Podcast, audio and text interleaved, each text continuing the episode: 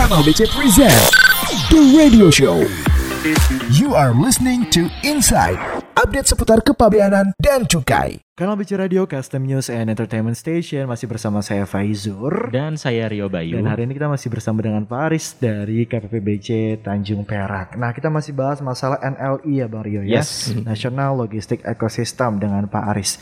Tadi sudah banyak panjang lebar kita bahas masalah bagaimana pelayanan di Cukai Tanjung Perak. Selanjutnya kita sudah bahas masalah bagaimana progres SSM dan juga Joint Inspection yang dimandatorikan. Nah tadi kita mau bahas lanjutnya nih, kita sudah mau masuk masalah data Pak Aris izin. Nah bagaimana sebenarnya sih Pak eh, perkembangan atau bagaimana penggunaan SSM dan Joint Inspection di masyarakat sendiri terutama di Tanjung Perak? Silakan Pak Aris. Eh, baik, makasih Mas. Kalau bicara data memang eh, kita akhirnya tahu seberapa besar kontribusi ya eh, Betul, terkait dengan eh, apa penataan logistik keseluruhan. Jadi kalau kita melihat November, Oktober November mandatori dan sampai sejauh ini eh, nyata memang yang SSM sendiri single submission itu to- totalnya hanya 10% dari populasi yang dokumen keseluruhan ya Oke. yang masuk. Sehingga kontribusi eh, SSM hanya 10% tapi jangan berhenti di sini karena kita tadi membahas joint inspection.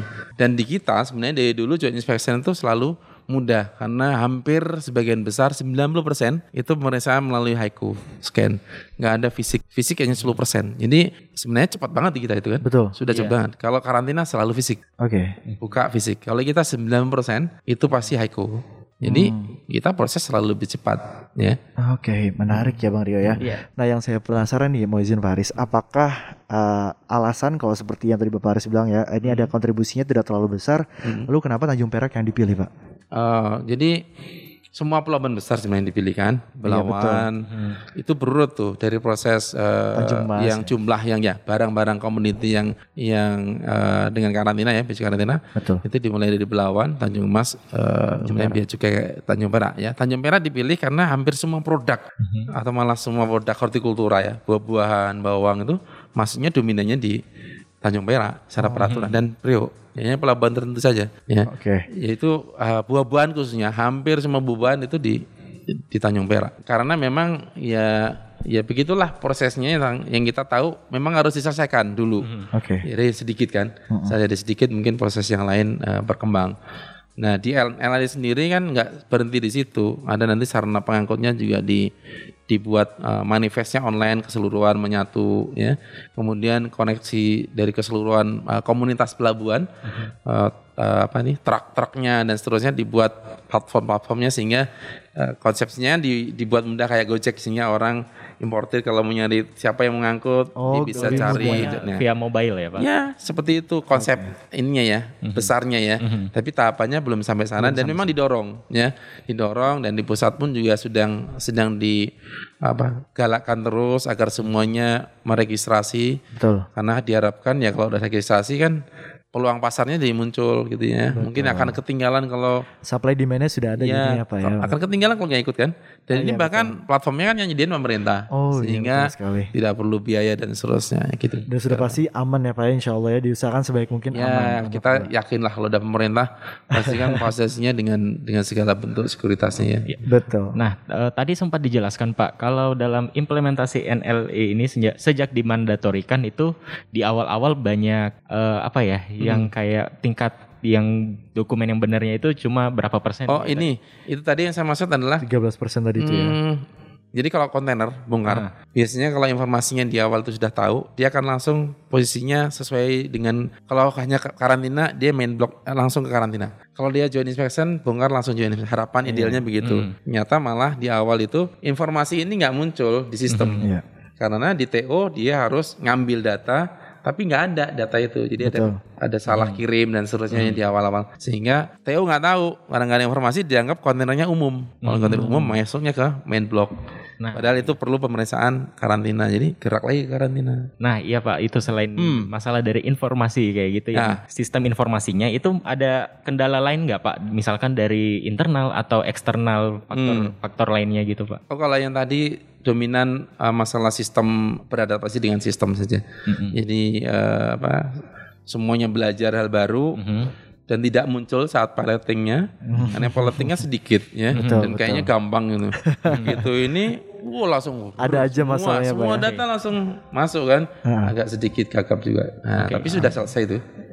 Oke, berarti sampai dengan sekarang ini udah nggak ada mas hambatan lagi ya, Ya Pak? sudah eh, data yang muncul masih belum 100%, tapi sepertinya sudah bisa selesai dengan dengan kondisi komunikasi lapangannya. Eh, kalau kalau tadi saya sampaikan juga di awal memang eh, justru ketika mandatory eh, prosesnya masih belum eh, apa lancar banget ya. Betul, Pak. Sehingga eh, ada hal yang memang dijembatani dari eh, apa sistemnya seperti apa sih yang yang berjalan itu sebenarnya dan semua pelaku yang masuk di dalamnya terminal operator kemudian eh, karantina tumbuhan karantina ikan juga harus saling memahami sistemnya seperti apa yang dibangun NSW itu. Nah ada hal yang tadi itu kejadian kontainernya bongkar tapi salah naruh, ya itu Iya, akhirnya ber- berproses ke gerakan bertambah dan di awal-awal itu terjadi. Namun semua sudah ini ya sudah Sudah berkurang diatasi tadi, ya? sudah berkurang Eh, sudah sekian kita sih melihat sampai 75% sudah eh, benar Eh, sehingga di di grup WA itu sudah reda lah ya. Ini masa viralnya udah reda. Sudah reda dan kita menikmati mas, men- menjaga menjaga ritmenya. Eh, masih ada hal yang terjadi yang mungkin kita bisa lakukan karena kita sadari bahwa eh, proses eh, SMQC ini itu membuat proses pre-customnya. Kan dulunya karantina itu kan pre-custom ya. Betul. Pre-custom clearance Betul, Pak. masuk menjadi bagian dari custom, Customs clearance, clearance. ya. Sehingga di bulan Oktober kemarin itu angka custom clearance kita jadi tinggi. Padahal kita IQ-nya 0,53 ya. Dengan adanya uh, proses karantina masuk, kita menghitung kemarin tuh jadi 0,63 kuning langsung kita. Langsung kuning, nah, kuning karena secara sistemnya masih ada juga yang kita harus benahi eh, pada saat awal kita sepakati ketika kita SS eh, apa eh, barangnya sudah S, SPPB ya di kita itu tapi kan belum selesai di karantina. Itu SPB hold namanya. Itu Oke. IQ kita berhenti sebenarnya Nah, ternyata ini dihitung terus secara sistem kita, nunggu karantina tuntas, kemudian baru Sampai dihitung di clear. 0,63 Nah, padahal, hari tadi. nah, padahal jaraknya ini dengan keluar itu kan bisa bertambah kan? Betul, Pak. Sehingga angka itu bertambah di eh, Oktober, yang kita lagi konsultasikan dengan IKC dan eh, KI Pusat. Ini kok nggak sesuai dengan kesepakatan awal, Betul. sehingga IQ kita jadi tambah panjang nih. Nah, yalah, mudah-mudahan teman-teman di pusat juga memahami. Eh, kalaupun tidak memahami juga ya karena custom kultinan adalah rata-rata ya. Kita secara rata sih masih di bawah 0,5 sebenarnya. Cuma kan kita masih nyisa November Desember. Kalau angkanya masih tinggi, kita juga nanti khawatir. Jadi kita sampaikan di pusat harusnya ada eh, perubahan manual IQ dan definisi sehingga kita berhenti sesuai dengan proses kita.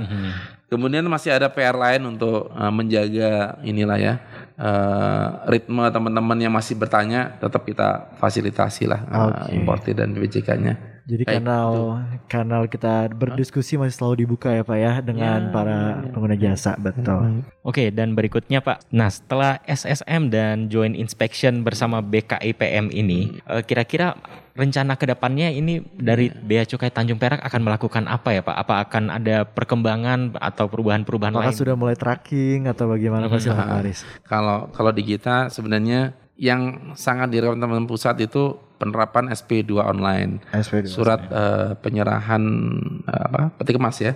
Oke. Sistem penyerahan peti kemas online. Jadi eh, semua data yang kan ada TPS lini 1, TPS lini 2. Mm-mm. Mhm. Dengan ketentuan yang dulu untuk mengejar dwelling time dulu kan tiga hari harus geser ke lini 2. Betul. Sekarang sudah mulai dipikir nggak cuma masalah dwelling time tapi yang penting cost-nya. Karena kadang sekarang mulai dibandingkan pindah ke lini 2 pun belum tentu cost-nya sedikit ya. Berkurang. Karena juga sebenarnya ber- tetap bertambah. Betul. Hari ketiga dan seterusnya itu kan cost juga ya. Hari keempat dan lima itu kan cost juga. Nah, eh, jadi itu eh, diharapkan terpantau dengan sistem eh, dengan SP dua online tadi dan kemudian berlanjut ke DO online. DO online ini yang kaitan dengan sarana pengangkut manifest dan seterusnya.